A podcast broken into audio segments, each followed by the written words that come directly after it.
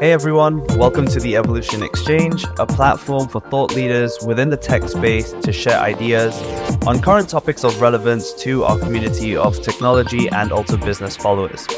My name is Ritesh, and I'll be the host for today's session, where we'll be discussing a pretty interesting topic in how to ensure your marketing team delivers. Uh, it's, a, it's a pretty good topic. I think that's mainly because a lot of the time people come up with those different projects. They'll say exactly or roughly what it is that they do, but no one really knows to what scope of depth a marketer probably does, or a marketing manager in this case. And we have two very brilliant minds joining me today. And they come in the form of Michelle Fu and Swee Ming Lim, who are both marketing managers. Michelle is currently a marketing manager for SB Telecom Singapore, which is part of the SoftBank Corp. And Swee Ming is also a marketing manager who currently works for SIFT Analytics Group. Now, I'm not going to introduce them any further. I always like my guests to do that themselves. So, Michelle, would you like to kickstart yourself and essentially just introduce yourself for all of us? Sure, Ritesh. Hello, everyone. So, I'm Michelle from SB Telecom Singapore, and um, we are part of SoftBank Group. So, here I'm uh, handling the APAC region, doing the B2B sales uh, marketing. Okay, great. Thanks. And Swee Ming? Yeah. Hey, everyone. Uh, thanks for joining. So Swee Ming here, and I'm the regional marketing manager for SIFT Analytics Group. So I manage Singapore, Thailand, Vietnam uh, for all the um, marketing activities. We also do B2B uh, as well. And our company do digital transformation, such as the data analytics and cloud services to improve operations like automations, customizing visual dashboards, and also delivering uh, cloud solutions. That's what our company does. Okay, cool. Thanks. Okay, so today's topic, like I mentioned before, is essentially how can we see what a marketing team can do and how do we ensure that they deliver? All right. So we're going to be talking about a few different things. For example, you know, the types of projects that marketing managers might run, the types of skills or experience that might be needed to actually meet technical demands for these projects. Um, you know, obviously you guys are both marketing managers. We want to see what your team structure is like, some of the challenges that you faced and how you've overcome them, right? Now, throughout this entire conversation, we'll definitely be looking at some of the comments or even questions that all of you guys decide to put into the chat. So feel free to just pop them in anytime and we'll do our best to answer. So let's just run into the first question now. And let's start with, with Michelle here. Uh, what types of projects do you actually run as a marketing manager for SB Telecom? So here in SB Telecom, I'm actually uh, responsible for executing the B2B uh, campaigns my primary focus revolves around uh, lead generation for our SaaS software, Treasure Data. So this is a customer data platform that is highly uh, sought after by many of the C-suites uh, in the recent years, especially by the enterprise companies. So um, once when companies on board uh, with us on this uh, software, we will help them with the digital transformation uh, for their enterprises. Okay, cool. And what about yourself, Swee Ming? So we do uh, digital transformation uh, as well. So uh, I lead a team of uh, 12 members, uh, basically from Singapore, Thailand, and Vietnam. And uh, basically, we run our own in-house uh, activities. Uh, we are much less uh, engaging with the uh, agencies. So of course, this includes the digital and traditional sides of the activities such as uh, you know we do our own uh, SEM SEO projects and uh, also email marketing, content writing, uh, graphic designing, and maintenance of the website. So on the traditional side of things, uh, we actually do uh, our own events, workshops, and also participating external events or even partners events. Because uh, for the whole year round, uh, we have uh, partners like Qlik or even other um, other other powerful partners that actually help us to actually organize the events and we participate. Okay, cool. And if I can, I'll take things a little bit further from there as well, because obviously you mentioned quite a few of the traditional projects that you would run as well, right? You both do digital transformation, but there's also a few traditional topics or projects here. To what degree do you work on these projects, um, especially when you will be working with, you know, clients as well, right? How do you sort of link all of these traditional projects in to your client engagement? What what goes into this as a specific? If you can give us any examples. Uh, Swee Ming, you want to go first? Okay, sure. So of course, for traditional uh, like uh, events, right, we uh, set up our landing page and as well as uh, content writings to drive registrations. So driving of registrations is definitely challenging uh, as well because uh, coming from the B2B perspective, I believe that uh, most of us uh, will actually be trying to reach out to the right target audience. And how, how do we really do that, right?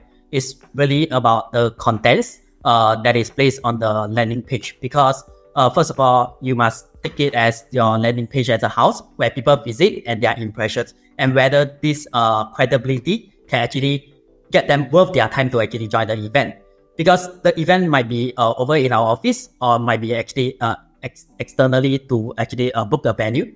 So all these are costs. When you book outside uh, uh, a venue, right, uh, those costs, right, will actually um, replicate to ROI. So so we are always measuring the ROI as well. So of course, we have to drive as much a qualified list as possible to actually attend the event. And there are, there are many challenging moments, lah. I would say that. Oh, so what if uh, there are uh, uh, not much uh, attendees going on or not much registrants? So we have to always adjust our strategies al- along the way. So how we uh, adjust the strategies? Is it to change the uh, artwork banner? Is it the design is not good enough? Or is it that the content writing uh, is not attractive enough? You know, so these are all the things that we have uh, we have to think about it. But uh, behind the mechanism is all about the landing page and how we are going to do the invites and how much uh, uh, uh, database do we have. Okay, cool. And I saw Michelle earlier on. You you were you were smiling and laughing at the mention of, of the registration list, getting all these registrations in. Uh, have you had any similar experiences yourself when it comes to dealing with these uh, types of events? Absolutely, and I cannot agree um, better with uh, Swee Ming. Like uh, for B2B uh, marketing, uh, lead generation is always one of our biggest challenges because number one, the cost of acquisition is already way higher than uh, B2C. And for B2B um, lead generation, our buyers are all often not uh, impulse buyers.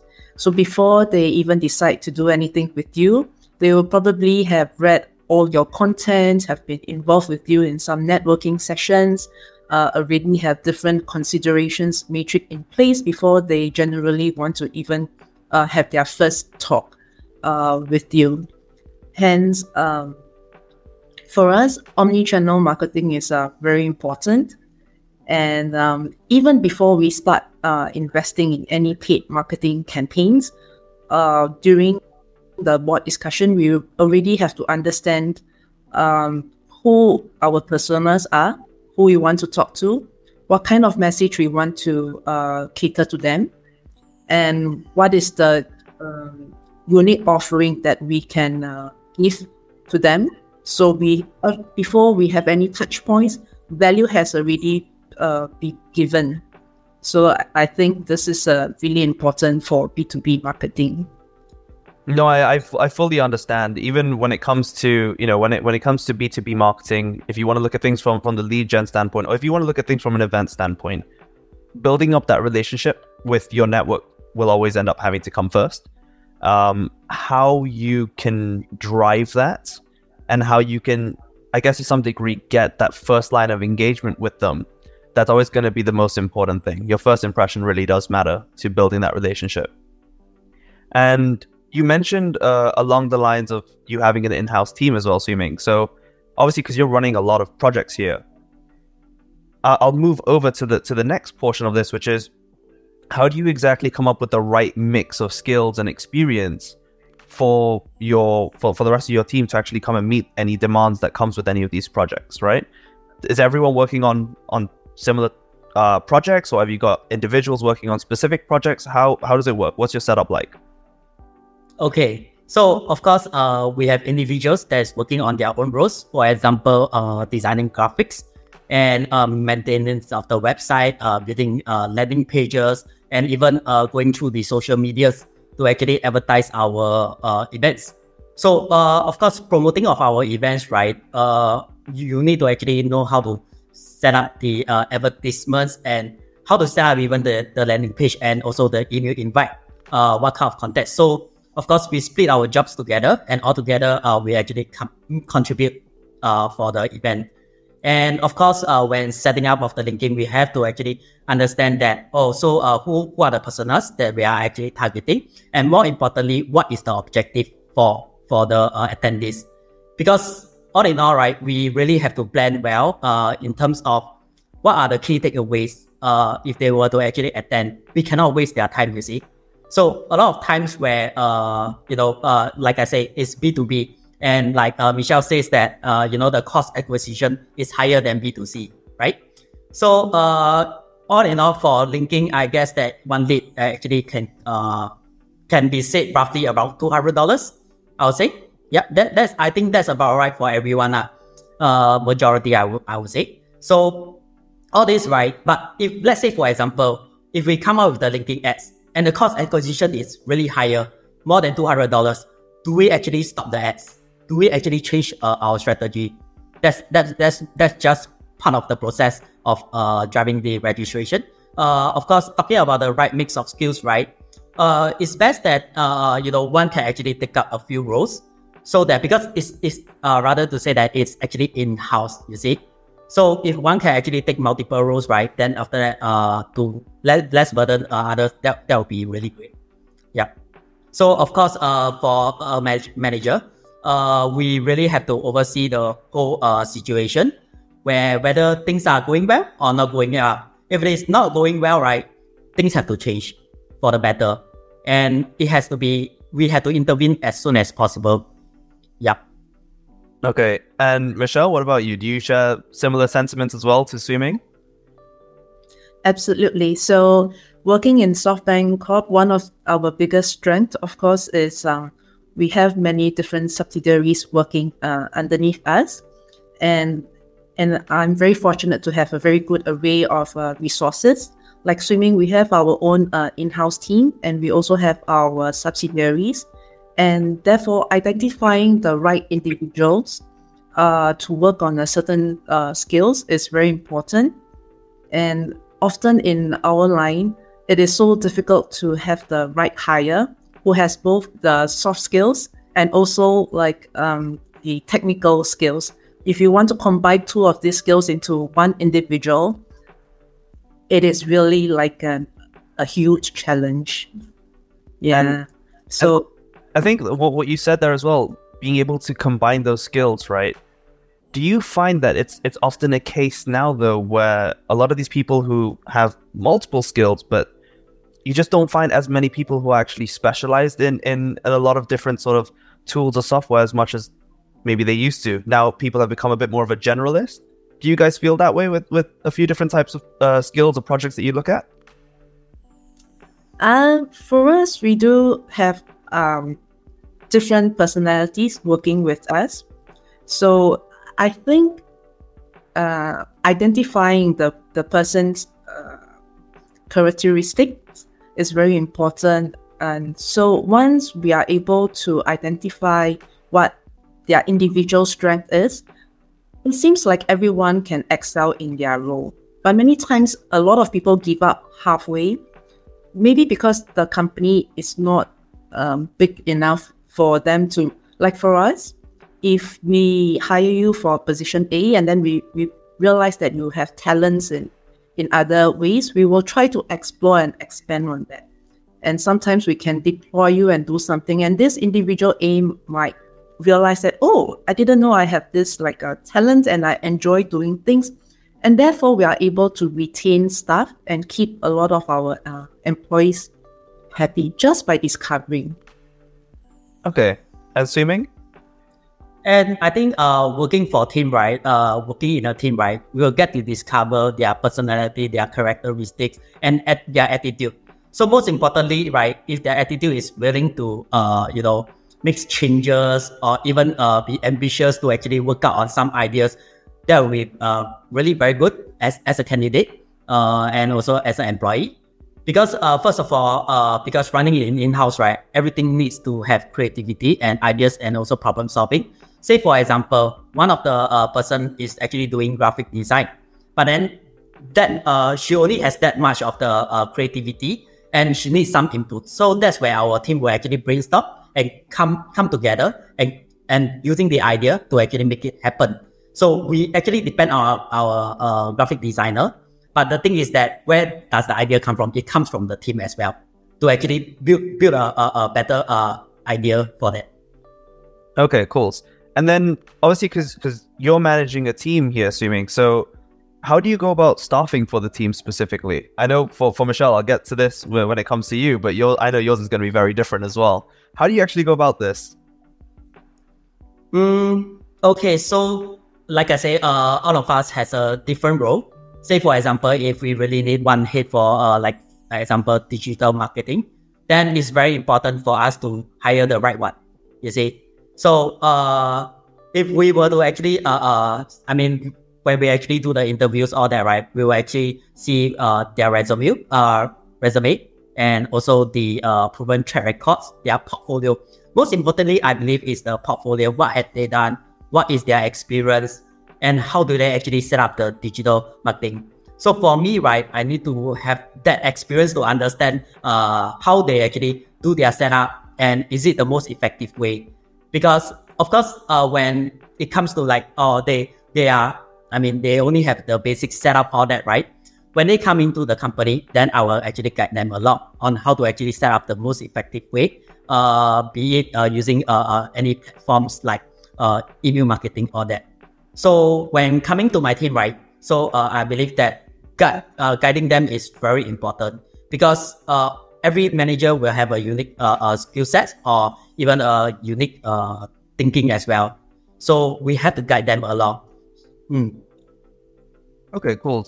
And then Michelle, obviously, like I like I said earlier on, I'm pretty sure yours is going to be very different since obviously you're working with with your subsidiaries and all, and essentially they'll work for you, I guess, a bit more on an agency sort of basis, right? So how how is that? How would that work for you?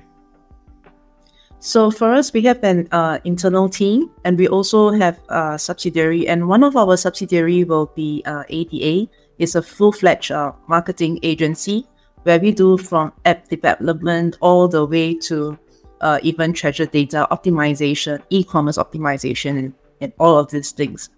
So for us, resources is like abundance, and that is a double-edged sword because once when we have so many uh, different resources, we will also need to identify the right uh, person uh, for the right project. Because, for example, even if we are just doing, let's say, uh, an SEO project, but then we need to find the right candidate to also work with uh, the customers so that there will be a sort of a synergy. And once when we identify uh, such soft skills, the project usually can complete uh, within the time frame. And not only that, we can also get customer satisfaction and employee satisfaction. So I think fundamentally, end of the day, uh, understanding your your human resource is a huge asset that uh, any manager would love to have. Yeah. No, I can I can definitely understand. I think I probably relate a little bit more to Swee Ming here because I've had similar experience as well when you have to go through all the resumes, everyone's portfolio and all. I haven't had the luxury or the privilege of being able to work directly with an agency. Um, but when it has come to the point where in in my previous roles as well where I've had to build my own team, it's been tough. Like very honestly, it's, it's just been tough. There's there's too many applicants, and a lot of the time you'll find you'll find that there's there's definitely a lot of great applicants, but finding the right personality to fit within your team or your culture or the individual who has I guess some degree the the right mindset for the type of project that you're trying to run, that is going to be the, the very difficult part. And when you end up going through a lot of portfolios, a lot of portfolios you'll you'll see some of them will look similar enough to some degree in terms of the format, the layout, and what people have done with it. Some experiences will also be similar, but you'll get quite a lot that are completely random. That these are these are people who have done some crazy projects, and you know when you when you end up seeing this, you end up thinking, okay, there's a chance. Maybe I can get them into my team. These guys look brilliant. Then you end up speaking to them, or you end up, um, you know, getting to know them a little bit more in other areas, and then you just realize, oh, they're not a fit. Maybe maybe in another lifetime, in another company, another job, maybe then. Um, but yeah, that, that, that, I guess that, there's the difficulty there when it comes to staffing, right? And it's only getting harder, really. When we look at the the way the market is now, it's only going to get harder. Now, Yeah, now I want to ask you when obviously Michelle, you mentioned one of the things that you guys do to manage your your staff as well is if you see that there's a talent in another part of the business that they could probably work towards, you look to try and explore options. Do you have anything like that as well, Swee Ming? Mm, sorry, your question again. So, for example, say if, if you see uh, a particular member of your team has other talents that could work elsewhere within the business, would you explore those opportunities for them to work within that as well? Or is it a case where they'll usually stick to whatever they've already been doing? Oh, uh, actually, it's really up to them. I will actually uh, probe them whether they really want to do uh, other things apart from their roles. You see, it's good for them to explore their uh, uh their career, uh, not career, uh, as in their projects and even their new capabilities.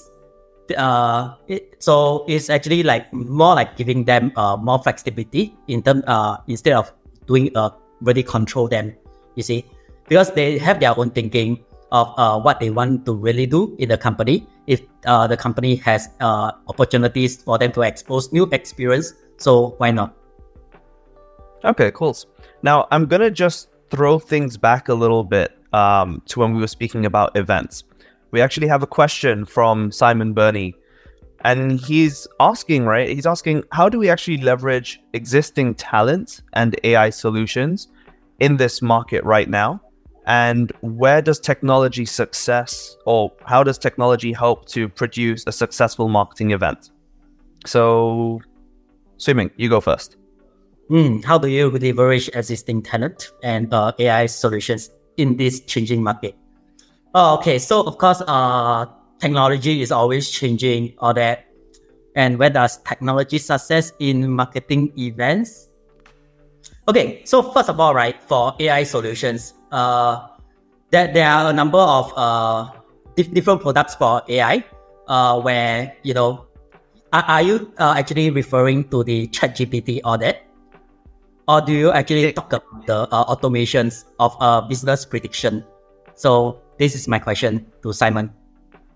I think let let's let's go with either. Uh, let, us start off with the ChatGPT side of things because obviously ChatGPT, uh, generative AI has has just blown up, right? It's become that trend. How would you leverage off that first? Okay, so ChatGPT definitely will support uh, in terms of if we are doing uh, marketing. So uh, we actually go inside there and then we actually see what kind of contents they can actually generate. So uh, what kind of perspective that uh, ChatGPT can give us. And then we, we come up with our own angle. Of course, we are not going to just uh, copy it and use it. It's very important for us to leverage on all these technologies so that we are able to, uh, you know, utilize, utilize it uh, effectively uh, in whichever way. Okay. And then when we leverage on the other side of uh, technology solutions, So, uh, where does uh, technology success in uh, marketing events? Okay, so first of all, right, for technology success in marketing events, right, it's more like you are using all, all sort of uh, social media uh, uh, advertisements. You are using uh, Google uh, ads as well. You are using uh, uh, SEO. These are all the technologies that you actually can focus on. And of course, right, uh, talking about if you are lacking of these uh, uh, experiences, then you are not leveraging enough of the technology because uh, in every cases, if it's best that to actually make sure that you have the best practices in uh, whichever technology you are using.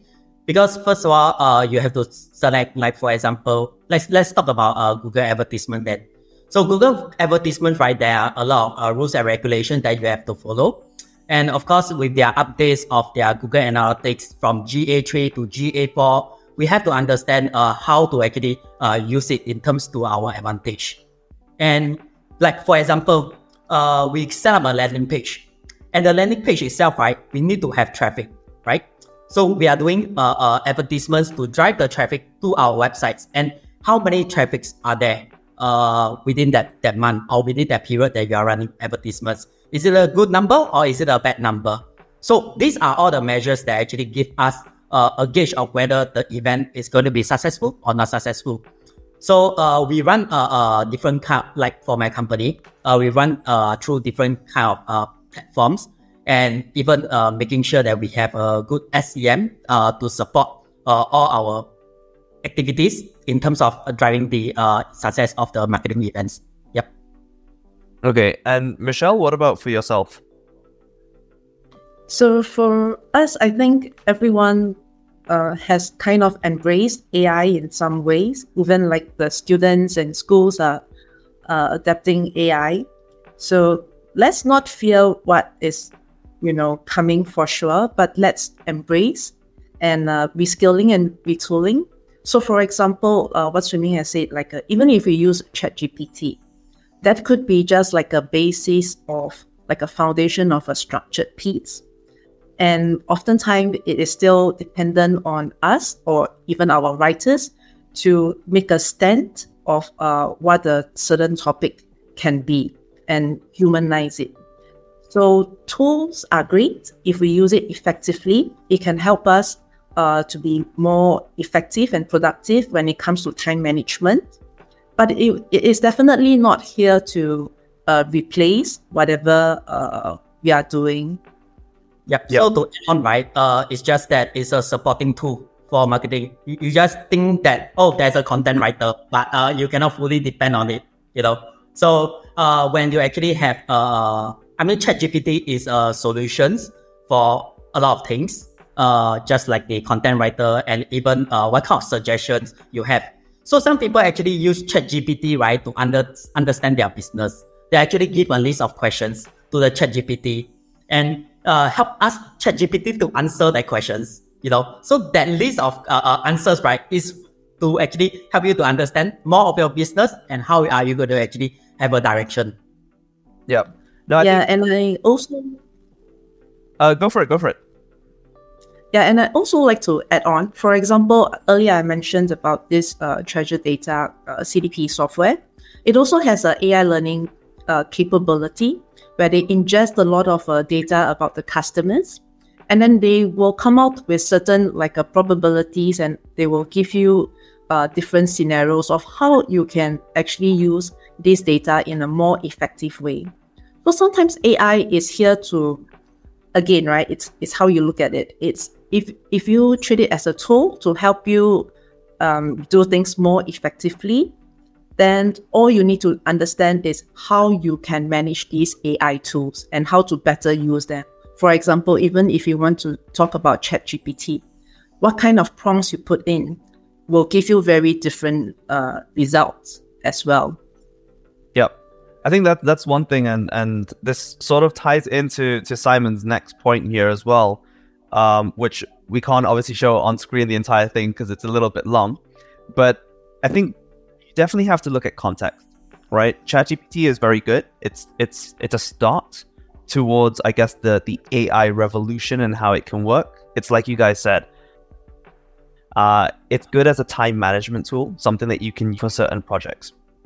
Is it 100% reliable though? In my opinion and my experience as a marketer, not yet.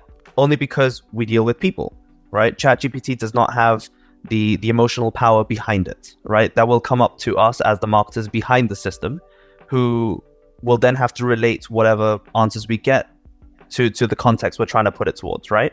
Um, and I think based on based on what you're asking as well, whether it's you know having staff embrace this as a new technology, yeah, definitely. Should it be coming from leadership, or is it something that each person should discover themselves? I think it's a little bit of both at the end of the day. First of all, you have to have the initiative and, and I guess just the basic wants to have a look and see what this is and how it can help you. But when you look at things, regardless of whether it's come from a leadership standpoint or from uh, an individual themselves, everyone's going to start off as a basic user with these things, right?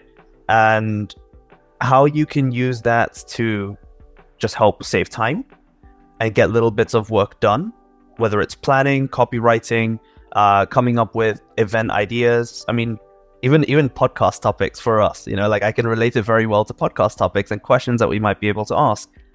That's usually going to be the simple wins and the quick wins that you'll be able to get out of it. Beyond that, you're still always going to need that person behind the screen coming up with all the different plans and ideas, but just maybe not as traditionally as what it used to be. Absolutely. Yes. So, so very right? Mm. Yeah. So just to add on, um, just the ChatGPT. So of course, uh, some of the chatbots uh, we uh, are using AI already on the customer journey. So like for example, the omni channel. So omni channel, right? Say for example, people uh, enter to your website and the link page, and then there's a chatbot that is talking to you. So these are all already uh, set up and configured of how they are going to uh, actually approach you to get your uh the, your contact details or that where the sales uh, team can follow up.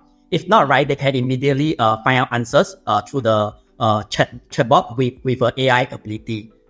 Yep. So uh, I think I think for AI, right, it's really uh more like also uh helping the customer journey along the way. Where you see, for example, Gmail, Gmail uh, also have the AI ability or capabilities uh feature installed. So if say for example you want to write an apology letter, right?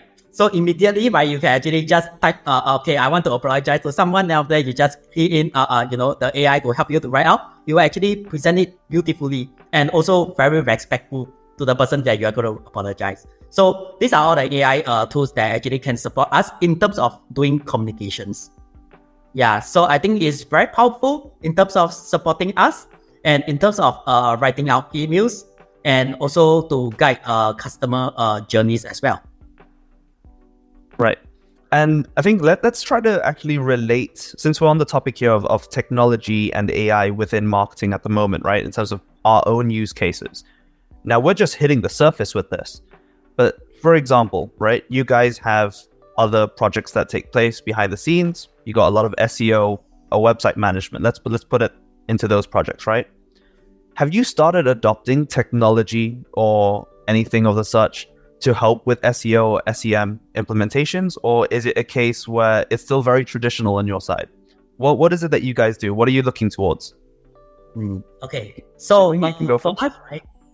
I think it's very fun when you actually use ChatGPT to integrate with whatever uh, uh, we are doing uh, for SEO. So SEO is basically uh, content, uh, you know, uh, tuning out contents, uh, reaching out with the keywords, all that. So say for the ChatGPT is actually relying on uh, Google, you see. So on the Google, right, they already know that what kind of keywords are actually uh, important to actually put it out there. That's where you actually blend it into your SEO. So SEO, uh, so we can actually understand that. Oh, so ChatGPT when you actually talk, talk about, oh, so uh, what what is the latest technology? So it will come out with all those important uh, technologies, uh, trends, then these are the information that you can actually put in SEO because ChatGPT re- uh, released to the Google, and that's where they know that which which keywords are actually the best to use uh, for your SEO. So this is how we integrate the technology, and uh, of course, uh, like for example, most importantly is SEO is al- always doing on the rankings uh, of the Google search all that. And uh, really, I, I just feel that uh, ChatGPT can really help a lot in terms of that. Okay, cool. And Michelle, are there any other projects that you'd also leverage technology on? Definitely, to be honest. And not only do we use um, AI to help us write articles, we also use AI to help us check if the content has been plagiarized. We also help us uh, check if the the keywords are are aimed and if it's totally optimized because then this will affect your uh, ranking and also your um, all the other aspects of uh, SEO. So definitely, uh, we are using AI to help us in our course of work as well at this stage. Okay, cool. And before I, I move to the next question, I, I think uh, for anyone who's listening as as a marketer, might be good to start adding Chat GPT engineer to your CV. Who knows? It might come in handy. Just just as a little skill, not a title. Now, let, let's move on a little bit and keep to obviously we, we sort of strayed away a little bit, but let, let, us go back and jump back into into delivering as a, as a marketing team here, right? We've covered the projects, we've covered personnel, staffing, skills. But along with all of this, you're definitely going to face a lot of challenges. What types of challenges have you actually faced along all of these different types of projects, staffing, and how exactly did you actually go about addressing them? And what learnings did you guys take away specifically? Uh, Michelle, do you want to go first? Are you talking about the technical part or the soft skills part? Um, we can go with both, really. We can you can start with either. Okay, so usually I think one of the biggest challenges I've faced across uh, my course of work as a marketer is the alignment between the sales team and the marketing team. It's almost like uh, all of us as a team, we want to reach to the peak of the mountain. We know that that is the one destination all of us has to be. But along the way, from step one to step 10, everyone has different um, priorities and challenges. And then conflicts arises, and this will sometimes uh, hinder the progress of the project. So I kind of understand and learn that it is important that uh, we try to understand one another internally as a team first. And then when problems arises, everyone will be able to take a step back and uh, challenges will be resolved in a very quick and swift manner because we have already reached an understanding right before we embark on the journey together. So I think aligning the sales and marketing team uh, is sort of like a priority for us here. Okay. And Swee Ming? Mm, yeah, I totally agree with uh, Michelle with uh, working together uh, and alignment with the sales and uh, marketing team. Uh, as well, I think also add on to the branding as well. Uh, everyone follows the guideline of how they're going to communicate with their uh, clients and also building relationships. But uh, for major uh, technical issues, such as we we are actually doing the more of the digital marketing these days, uh, because when you actually wants to do uh, uh, external events, right, it's, it's, it's quite costly. So digital marketing might comes as a, a cost-effective way to reach out to more audiences as well. So of course, uh, those technical challenges is more like bidding the keywords in the Google Ads and when you are doing the bidding of the keywords, right, uh, it's, it's, it's very expensive. Like, yeah, I mean, the thing is that from the past of uh, maybe five years ago, the keywords might be like a few cents, you know, but right now it's talking about dollars, nine dollar, twenty dollar, and as much as uh, uh, higher uh, if you know the keywords a lot of people are bidding.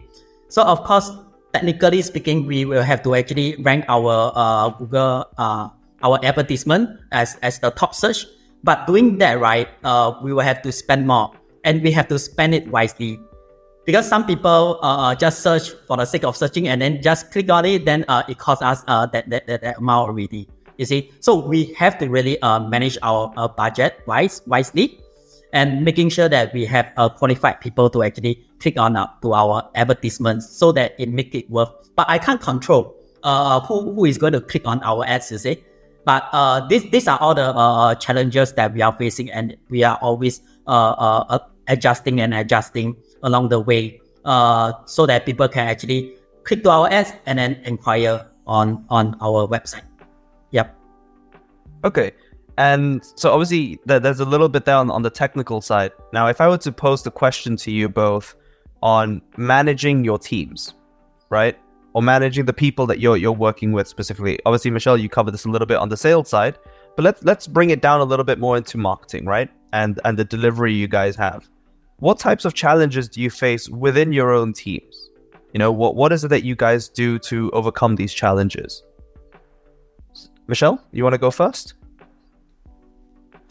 Sometimes uh, within the team, for example, when we do hiring, um, I think whatever the this candidate is trying to portray to you may, may be very impressive and and when this person comes to work you get like a like 80% of what is being said so we give a little bit of discount and like what Swee Ming said earlier if this person has a great mindset that's fine but uh, sometimes along the way when of course with so many stuff um, there may be people who are a little bit uh, uh, more firm on their stand. And when they want to work as an individual, it is very hard for us to integrate them uh, into the marketing team because marketing is always like a team effort. Uh, you can be the best in SEO, you can be the best in um, Google Ads, you can be the best in social media, but you can never be like the best marketer for all um, all activities. So I think one of the like the biggest challenges is really about the mindset of this person, not so much about the skills because skills can be passed on, can be taught, especially when you interact within the team. So yeah, I think that's like my biggest challenge. And Swee Ming? And I totally agree with Michelle. Uh, you know, sometimes it's really about the attitude of uh, working and really wants to learn new things. Just like uh, us uh, as managers, always discovering new things and then bring back to the team uh, for a discussion. So whatever it is, right? Of course, we will be a team to actually overcome uh, uh, challenges. So, uh, say for example, if uh, uh, we we met with roadblocks of uh, maybe uh, the, the technical issues of maybe uh, email marketing. Uh, okay, so not let's not talk about that. So let's talk about the events wise. So of course, we are always uh, like I say, we are in house uh, uh, uh, doing everything ourselves.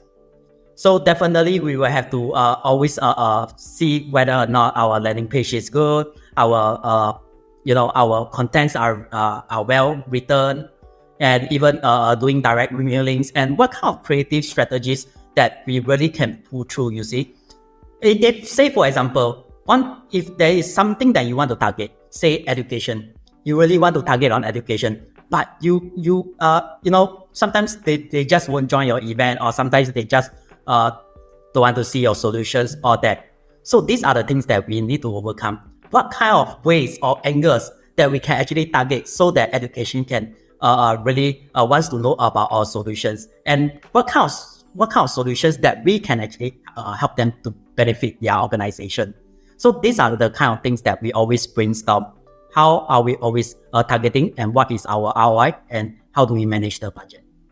Yeah.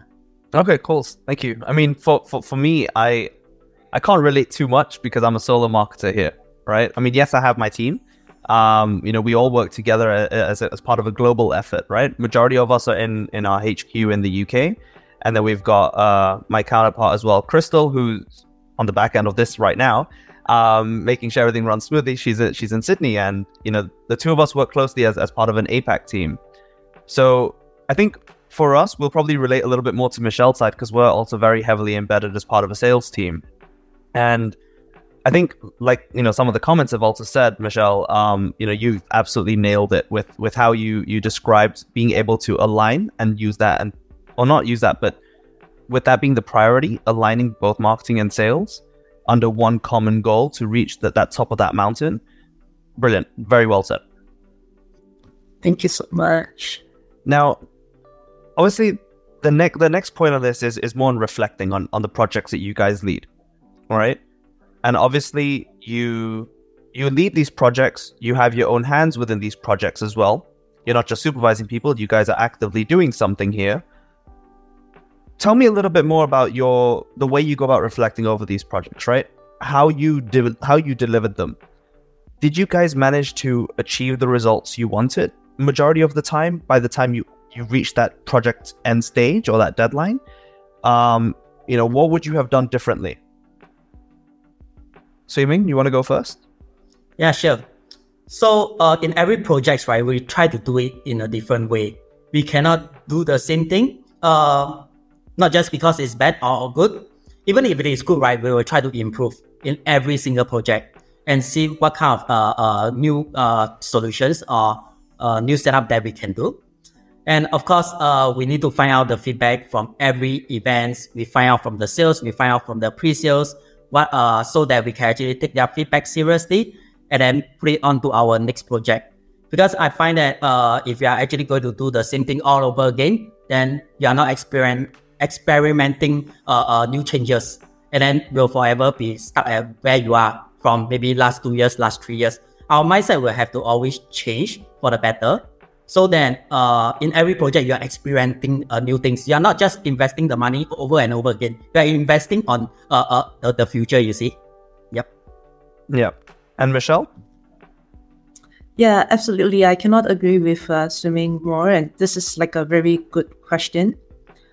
I think as a marketer, one of the things that keeps me very alive is um, how fast the industry is changing.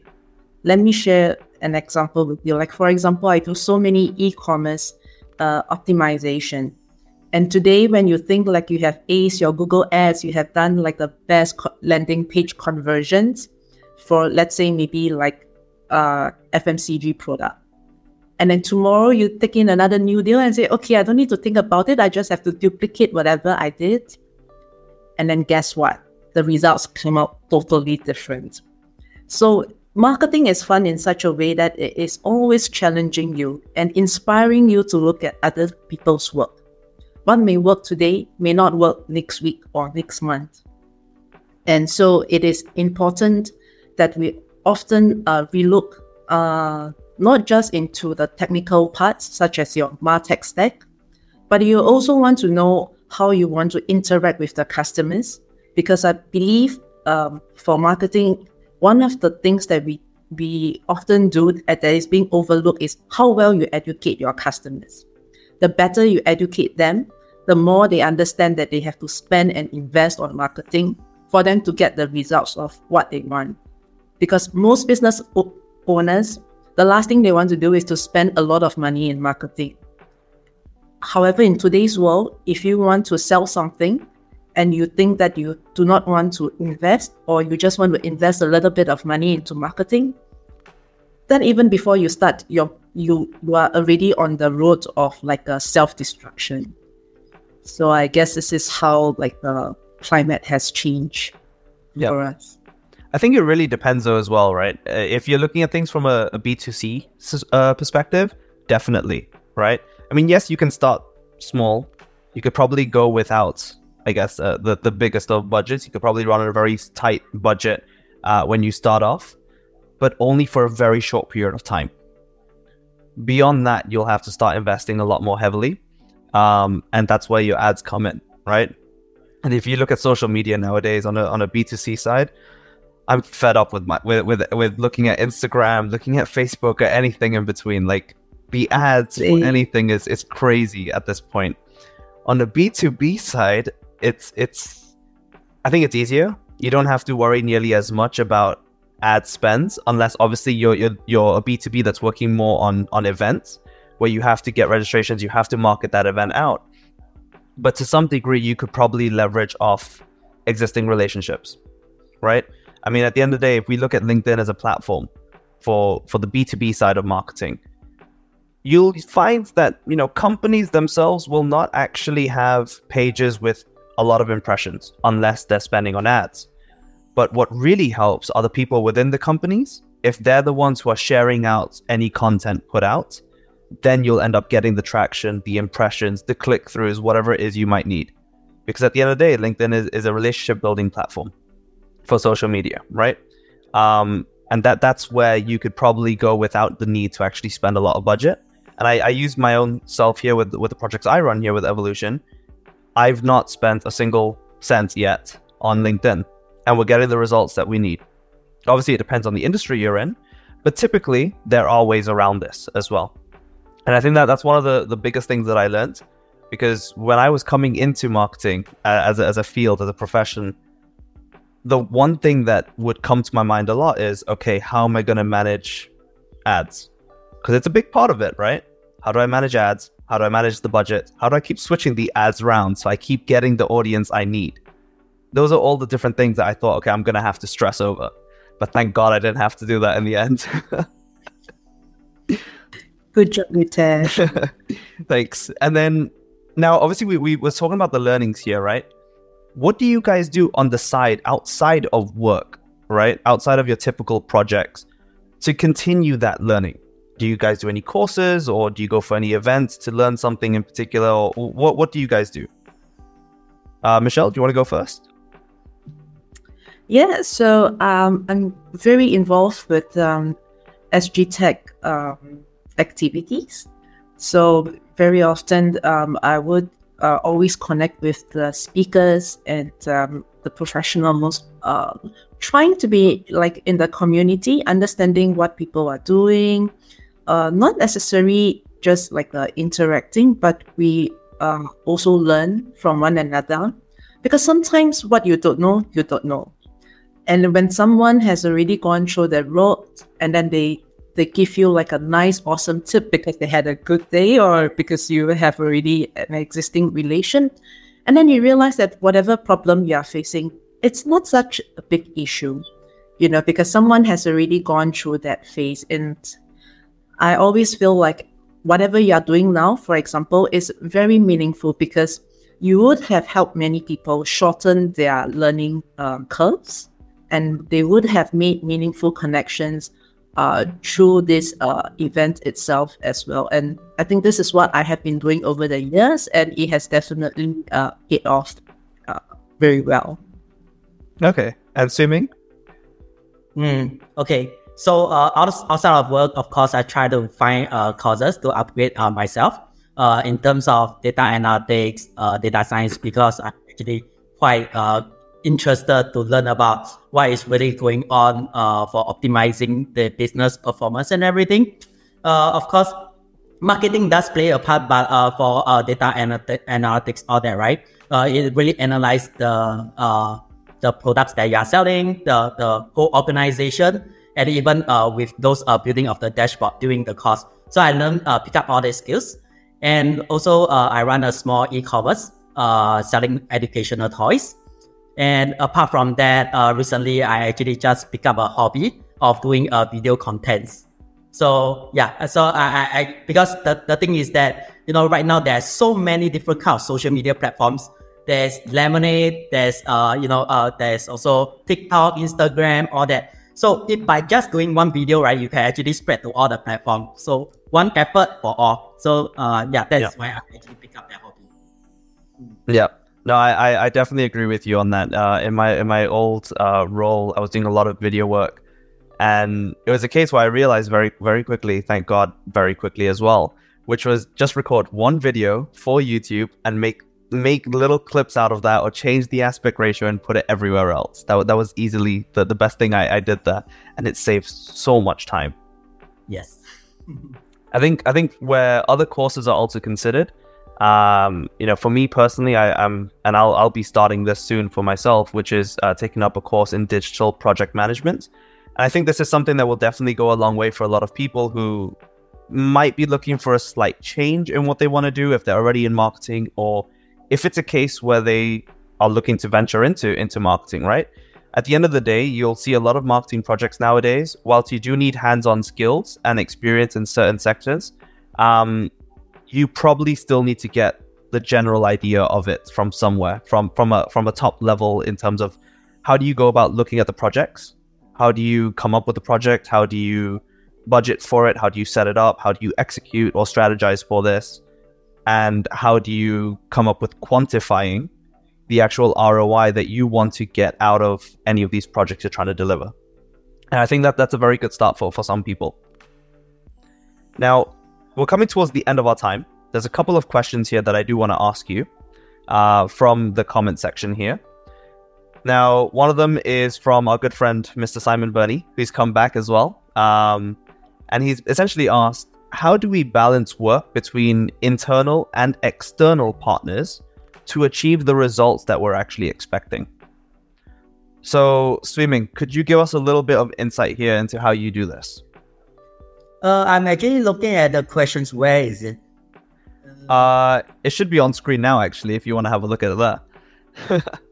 uh, okay. How, how do you balance work between internal and partners to achieve the results you expect? Uh, okay. So first of all, uh, it's best that you actually align with your partners very well. Uh, in terms of what their expectation and what is our expectation and what we can do, because partners always uh, come up with grand ideas and we have to meet their expectations. Their grand ideas is ask you to spend money, right? So of course, uh, uh, for us, right, we will actually find around the solutions to actually make sure that our, uh, you know, our budget can go as planned and our uh, abilities to actually do out. Say, for example, uh, so partners, right, will always look at the ROI. They are going to invest on you, but what kind of ROI can you return to them? That's the first question you have to ask. And how do you actually be uh, more creative in terms of always excite your partners? Because the thing is that if you are always going to do the same uh, uh, and not unique uh, things, right, then the partners will say, oh, you are, you are going to do that again, you are going to do that again. So we cannot. So, of course, uh, between internally and partners, right, we will always have to uh, uh, align with each other. And then, uh, of course, what they give is a grand idea, but what we give, right, is really more of the realistic and practical uh, solution to them. Yeah. Okay. And Michelle? I think the way Swee Ming says it, it is almost like a it's like a dating scene, you know. You have to first manage expectations first. And it's very true. I think many times um, when we are on the right foot, setting expectations internally and also for our customers, then uh, it's quite easy to manage, especially when we put in a timeline to the project. So instead of looking at, okay, I want you to deliver this, but at every milestone, when we do a check on each other and say, look, look, we are both like uh, supporting each other. We are here for you and everything is okay. We are on the way to like the top of the mountain. Then uh, it makes every milestone a celebration and it kind of puts everyone in place and everyone knows uh, where it's headed to. Because I think humans, when they are uh, when they don't know what is going to happen, they cannot foresee what's going to happen. They get very anxious and therefore they will start pushing. But if you can give them like um, a little bit of hand holding and let them understand what you are doing and where you are going to bring them to, they usually ask lesser questions. Okay. And I think that it manageable. Yeah. No, I think that I think the way that both of you have phrased it is, is spot on. Now, there's one more question here. This is going to be the last question from the comments, and it's from uh, Sidesh, who's asking: As a marketer, do we have to think about security or data risks when we leverage on new technologies like generative AI when we're creating marketing material? Uh, Michelle, do you want to go with this first? Um, definitely, especially um, working for such a big corporate and when we are handling enterprise accounts, um, data and security is often like our top uh, priority. So, and uh, we internally we do have like a data and security team to look into things. It starts from the the most fundamentals of what kind of software we are using and things like that. Everything will uh, will have to be revised and approved internally before we can embark on such kind of uh, technology. Okay, and Swee Ming? I think uh, we have the same approach with uh, Michelle as well. We do have a data and uh, risk uh, team to actually help evaluate uh, all those uh, Gen AI or AI uh, topics that we are going to uh, publish out. So of course, uh, when doing uh, publishing of the marketing materials and all that, right? Uh, say for example, we are going to publish a press release. So of course, we will actually engage with our data, uh, data risk team and also the security team to actually vet through and make sure that uh, you know no uh no no risk is involved, lah. I would say. Okay, cool. Um, now, I'm just a bit conscious of time. We are coming to the end of our time, but I have one final question on my side that I want to ask you guys, um, which is what advice would you actually give to others who are looking to take on similar projects to what you guys handle in terms of its build as well as its technicality? Uh, Michelle, do you want to run with this first? Mm, I think, like what I have said earlier, first of all, when whenever you take on a project brief, you have to first understand who your personas are and really deep dive in into them, especially for the B2B space where the buying journey is very complex and long and the uh, cost of acquisition is expensive. The next thing is also to identify uh, the right people uh, in your team to help you to get to where you want to go. So both external and internal, we have to manage it uh, really well and then you will get to where you want to be. And Swee Ming. Mm, so uh, always remember that for uh, each team, right, is unique. So you build a team. Every team is unique. Every different builds, and the strategies you employ uh, should be tailored to your team's specific needs and dynamics and goals. You see. So of course, uh, you have to regularly uh, evaluate the effectiveness of your strategies and also seek input from your team, and uh, also help you to help your team to actually refine over time.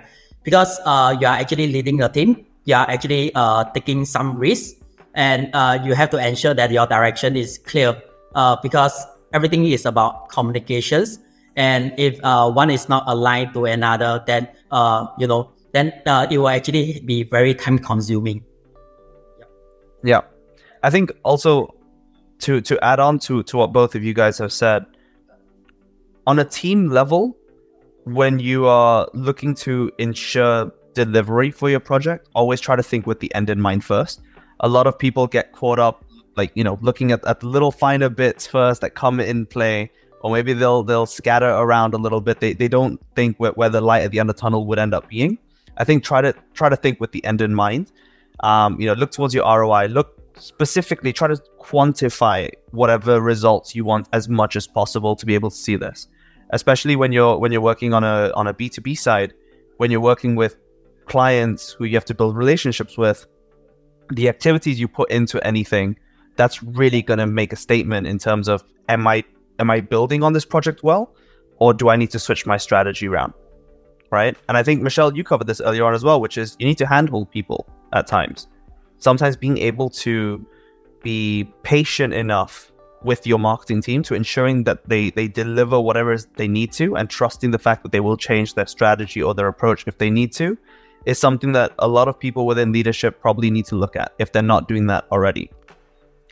And on an individual level, I think the biggest piece of advice that I can give from from my own learnings is just communicate. Literally communicate as openly as you can, because if you don't, there's going to be uh, a few problems, and, and they, they may not be big problems. They may not be small problems. It could be somewhere in the middle also. But if you can communicate your way through certain things or your thought process towards certain things, you'll ensure a smooth transition throughout that journey for yourself. And yeah, I think that's basically it. Keep up to date with everything as well. There's a lot that's happening. Everything's fast paced now, too fast paced. I feel old saying that. oh no, don't say that. I, I think most importantly, right, is that to actually take risks, uh, uh, so that you know, change that there are risks that if you change something, right, if you change something, then that there's different outcomes. But I think uh, just make sure that you can actually uh, handle the risk and uh, take a new approach every single time. Yep. And on that note, guys, uh, that's actually all the time that we have for today. We've we've overrun very slightly, uh, but you know, thank you, Michelle. Thank you, Swee Ming, for providing us with with all the knowledge, all the insights from your perspectives as a marketing manager um, into exactly how we can ensure marketing teams deliver. Thank you to everyone in the audience who's been listening, who's stuck around, who's been asking questions and dropping your comments. Uh, you know, we hope that you all enjoyed this episode or this this live session. There's going to be another session taking place next week. I'll be hosting this session on why B2B marketing teams are so important. And I'll have Haris Maloy, who's the head of marketing from 1B Stories, joining me for this. So this will be at the same time, 3 p.m. Singapore time next week on Wednesday the 30th. Be sure to register for it if you haven't already. QR code is on screen.